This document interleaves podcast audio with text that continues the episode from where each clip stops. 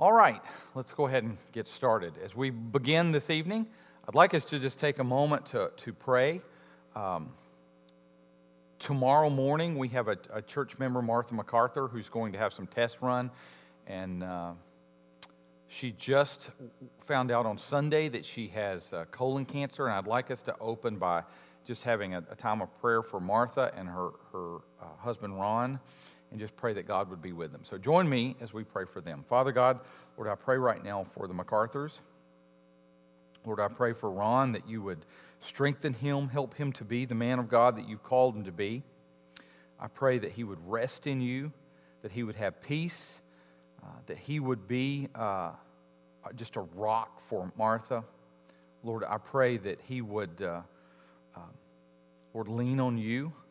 Lord, I pray that you would be uh, their comforter, Lord, their God. Lord, I pray that you would give them wisdom as they talk to the doctor tomorrow and, and come up with a treatment plan, God, that, that you would be with them. I pray for Martha, God. We pray for your healing hand in her life.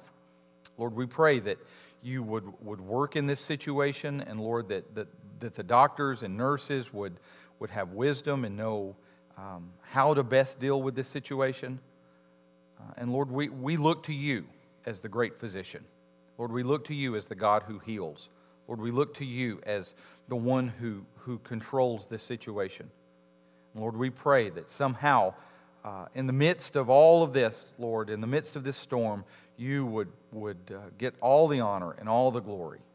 Lord, we love you and we thank you for what you're doing. In Jesus' name, amen. Um, as we continue to go through the Old Testament, we've finished up with the Pentateuch the first five books of the Bible Genesis, Exodus, Leviticus, Numbers, and Deuteronomy. Uh, the, this evening, we're going to pick up with the book of Joshua, a book of conquest, a book of victory. Uh, and so let's look at it. So, the book of Joshua was written immediately following, um, or the, the story at least, is, is what's going on immediately following the wandering in the wilderness that we looked at in Deuteronomy. Um, and so we're, we're looking at uh, around 1400 uh, BC for when this story happened, which leads us to, to who the author is and, and the date. Okay, so uh, Joshua wrote some of the things that we have.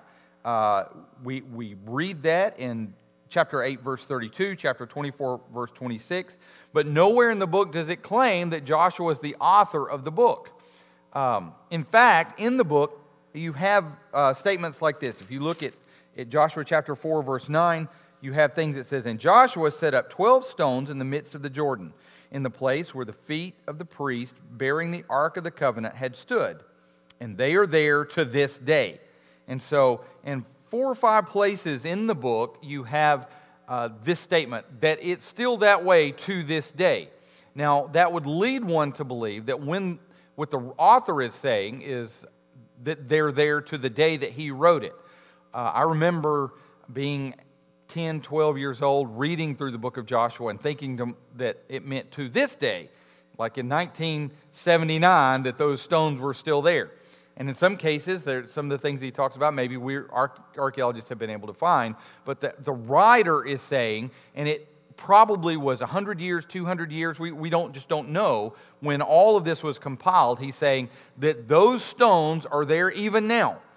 And so there would have had to have been a flow of time for that, that sentence to make any sense.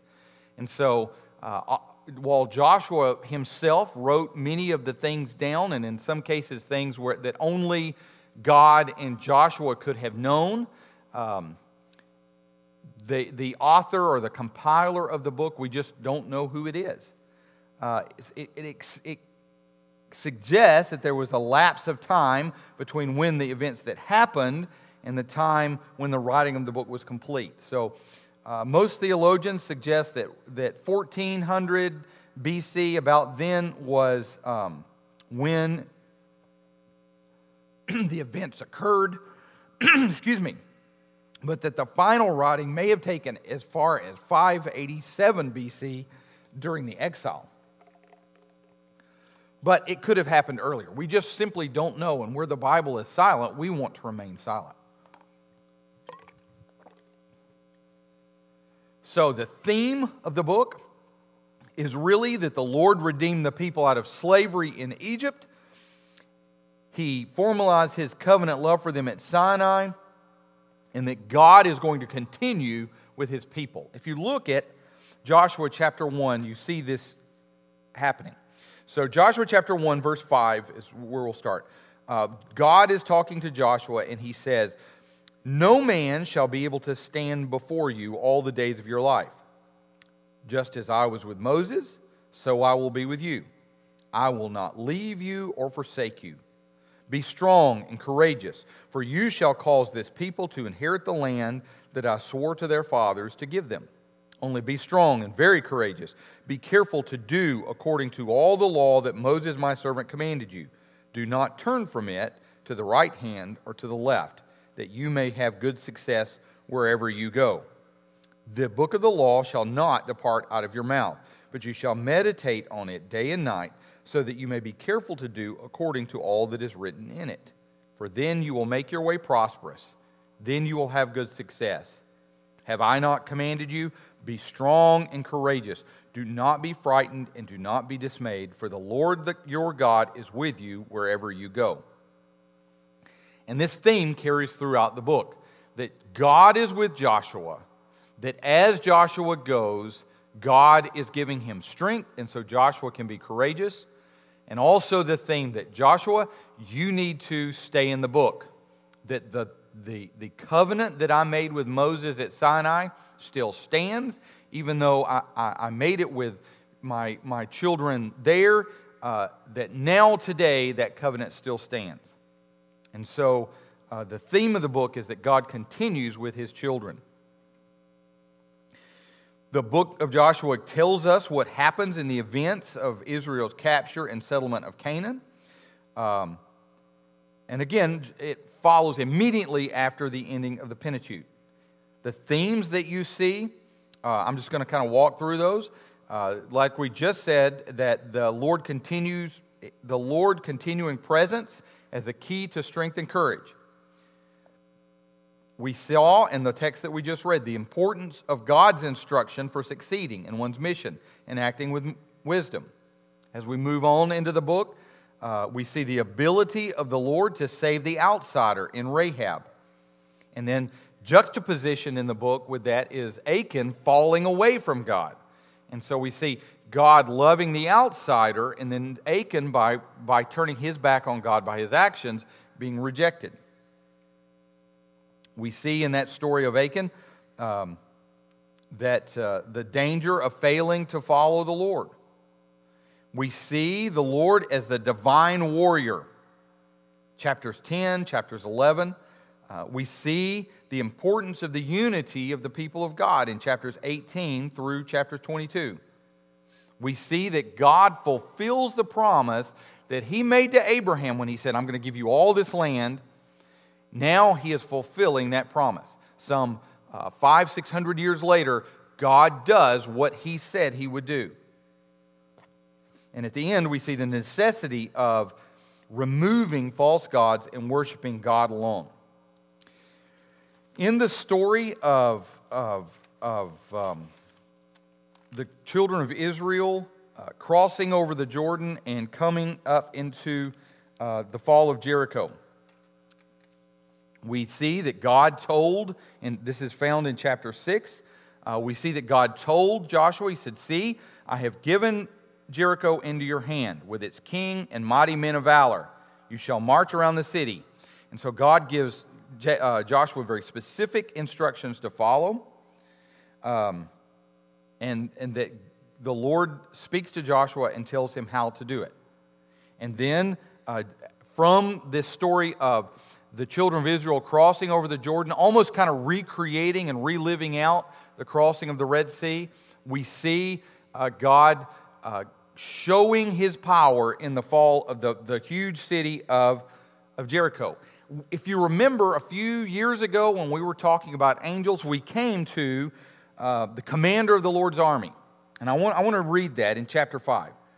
So Joshua was by Jericho. So imagine Jericho is a huge fortified city, a city that would have been, uh, there's no way that this little group of, of, of Israeli soldiers would have been able to take and Joshua is worried. He's hanging around outside of the city. And so Joshua was by Jericho. He lifted up his eyes and looked, and behold, a man was standing before him with his drawn sword in his hand. And Joshua went to him and said to him, Are you for us or for our adversaries? And he, uh, the, the, the man, said, No, but I'm a commander of the army of the Lord. And now I have come. Joshua fell on his face to the earth and worshipped and said to him, What does my Lord say to his servant? And the commander of the Lord's army said to Joshua, Take off your sandals from your feet, for the place where you are standing is holy. And Joshua did so. And so here, Joshua, outside of the city, wondering what he was going to do, God promised him, remember back in chapter 1 that we opened up by reading, that he was going to lead him. And here we see this that God sent uh, what, who he called, the text calls the commander of the army of Yahweh. He gives Joshua the instructions of how to, to take the city. The children of Israel marched around the city, and as we all know, uh, the walls fell down, and they were able to walk into the city on, uh, and, and take uh, the city. And um, the only place of the wall that didn't fall was Rahab's apartment, and so God uh, fulfilled his promise. We have an outline of the book. We see uh, them crossing into the land in chapters 1 through 5. We see them taking the land in chapters 6 through uh, 13. The division of the land we see from chapters 13 to 21, and serving the Lord in the land uh, and obeying God in chapters 22 through 24. One of the things that we see over and over and over in the book of Joshua is this idea of being vigilant with our own hearts. Okay, this is what I mean by that. The children of Israel sussed out the land in the book of Deuteronomy and sent spies in, didn't believe that God could do what he said he would do. So God made them walk in the wilderness for 40 years. Then God miraculously parts the Jordan. They go across and they take the city of Jericho. Now, you would think, just like as we read the children of Israel, that as God provided for them in the wilderness, as God provided for them as they marched around, that they would figure out that God's got this. But they didn't. They're constantly grumbling and complaining. Have you carried us out here in the desert to die? Why, we missed cucumbers and garlic back in Egypt. Well, they're doing the same thing here. They take Jericho, and what does Achan do? Exactly what he was told not to do. And he takes uh, silver and gold from the city. We see in chapter 24 that they have to put off the idols that they had taken from the people around them. We're going to see next week in the book of Judges that as we come in the book of Judges, you have a generation of people who didn't know the Lord. And this cycle repeats of, of repentance, crying out to God, God raising up a leader, God bringing victory, them being satisfied, them falling away. And what that tells me is we need to be really careful. One of the things that we see from end to end in the book of Joshua is the propensity for the children of Israel to allow the culture around them, the idols around them, to bleed into their heart. So we see all the way back to when the children of Israel were wandering in the wilderness, and, and before that, that there was constant complaining and grumbling and griping. Did you just bring us out to the desert to die? We miss cucumbers and leeks and garlic. Let us go back to Egypt. It's almost like the, the, the line from the song that says, No sooner had God freed me from my shackles, did I miss their familiar weight. It's like the human heart, as Martin Luther said, is an idol factory. We can't stay true to God. And so we see that the children of Israel were brought across the Jordan, where God faithfully split the Jordan, just like He did the Red Sea, and they walked over the Jordan on dry land. We see that Israel came up against an enemy that there was no way that they could defeat on their own and God gave them a specific plan and a specific way, and they overcame. The walls came tumbling down, and the children of Israel marched over the city. No sooner had they defeated the city of Jericho did we have Achan stealing gold and silver. It seems like the children of Israel couldn't get through their thick skull that God gave them requirements and they were to follow it. And when they did, He made them victorious. When they didn't, they were going to lose and die spectacularly. At the end of the book, in chapters uh, 22 through 24, they have to deal with idols. And it's easy for us to look at the children of Israel in the wilderness, the children of Israel in Joshua. Um, next week, when we come to the book of Judges, we're going to see that a whole generation grew up that didn't know the Lord. As we see those things happening, it's easy for us to look at that and say, are, are, they, are, do they have a learning problem? Are they stupid? What's the problem here? Why can't they get it? But if we're honest with ourselves, it's easy for me to watch the news and forget that God's in control. It's easy for me to get worried about the economy, worried about viruses, worried about what's going on around me, and forget that God is the same yesterday, today, and forever. That God was God before the Black Plague and God was God after the Black Plague. God was God before uh, economic crisis, God is God after economic crisis. God is God before World War II, God was God after World War II. That no matter what happens in this world, that God is still God. And that He's given us requirements. He's given us things that we should follow. He's given us things that we should do. And we get distracted. We get distracted by this world. We get distracted by, by the, the culture that surrounds us. We get distracted by our worries and temptations in life, and we forget.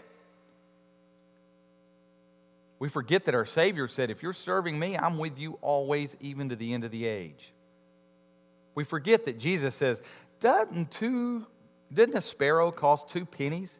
And yet not one falls to the ground, and your Father knows? How much more so does He care for you? He's got the numbers of hair on your head counted. For some of you, that's an easy number. It's like three or four. For some of us, there's a, that's a big number. God knows you, He knows your name. And so we look at the children of Israel, and if we're honest with ourselves, we remember that our hearts are at work building idols. And that just like the children of Israel seem to have to come back and then come back and then come back to this idea of repentance and renewal, we need to be walking in that way as well. So uh, we see ourselves in the book of Joshua, if we're honest. So finally, I think the thing that we can walk away from the book of Joshua and see is, is that if we're if we do what God has called us to do, God is faithful. When we don't do what God has called us to do, God is faithful. And we see that his purposes for the children of Israel to possess the land, for his promise to Abraham, his promise to Isaac, and his promise to Jacob, his promise to Moses and the children of Israel at Sinai, that his promises are true and, and will occur. And so, uh, Joshua has much to say to us today. Father God, I pray that you would apply your word to our hearts. I pray that we would live lives uh, that honor you and glorify you. In Jesus' name we pray. Amen.